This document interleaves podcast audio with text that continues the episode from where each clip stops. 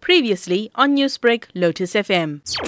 We've launched a legal process, which is two stage. And the first stage has started with the complaints launched at the uh, United Nations through the special uh, rapporteur there. The second one will be something more formal by way of a case. So that is the, the second stage and a little further down the line, but certainly we're using the legal mechanisms now at our disposal. but that is what we're doing. We're fighting for justice. We're trying to get answers around what happened to Anton in the moments after his death. We can only use the legal mechanisms now because none of the other states have seen fit to do so. A real tragedy was Anton's death a decade ago. Can you recall some of your last conversations with him? The night before Anton and his passing, Anton and I had a very quick Skype chat. He was at a hotel in Libya. He was there, talk with other journalists. Um, other journalists camped in and around the hotel. We could see lots of them in the background, just also making calls to family and friends and filing pictures that they'd taken from uh, that day's uh, frontline work. He was,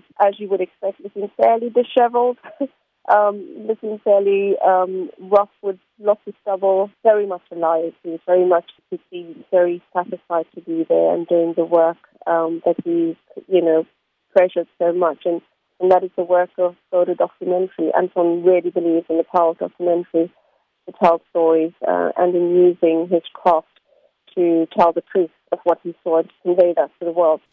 You said that that was your last conversation before the day that he got shot and was killed, but according to information following that, you didn't know that he was deceased until much later. That's right. In the time between which we were notified of an abduction and then told that actually the other three journalists were remained with him and they were being held by the Gaddafi regime, you know, we were constantly just fed information that Anton was alive and he was well. And this, this continued for 44 days, 44 days in which we were led to believe that everything was okay. He was going to make contact with us.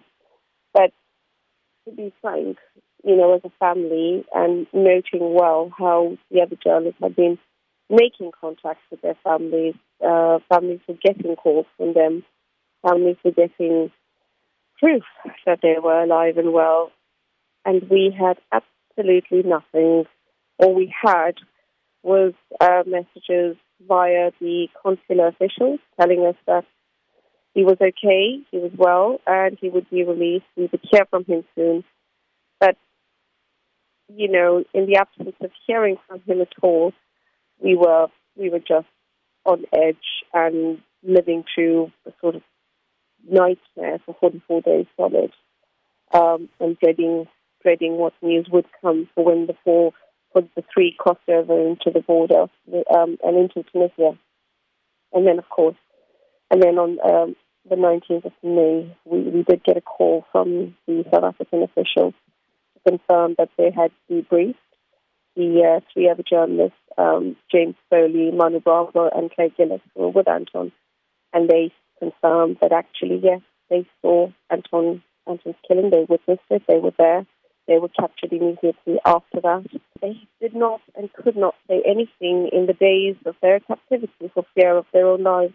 Newsbreak, Lotus FM, powered by SABC News.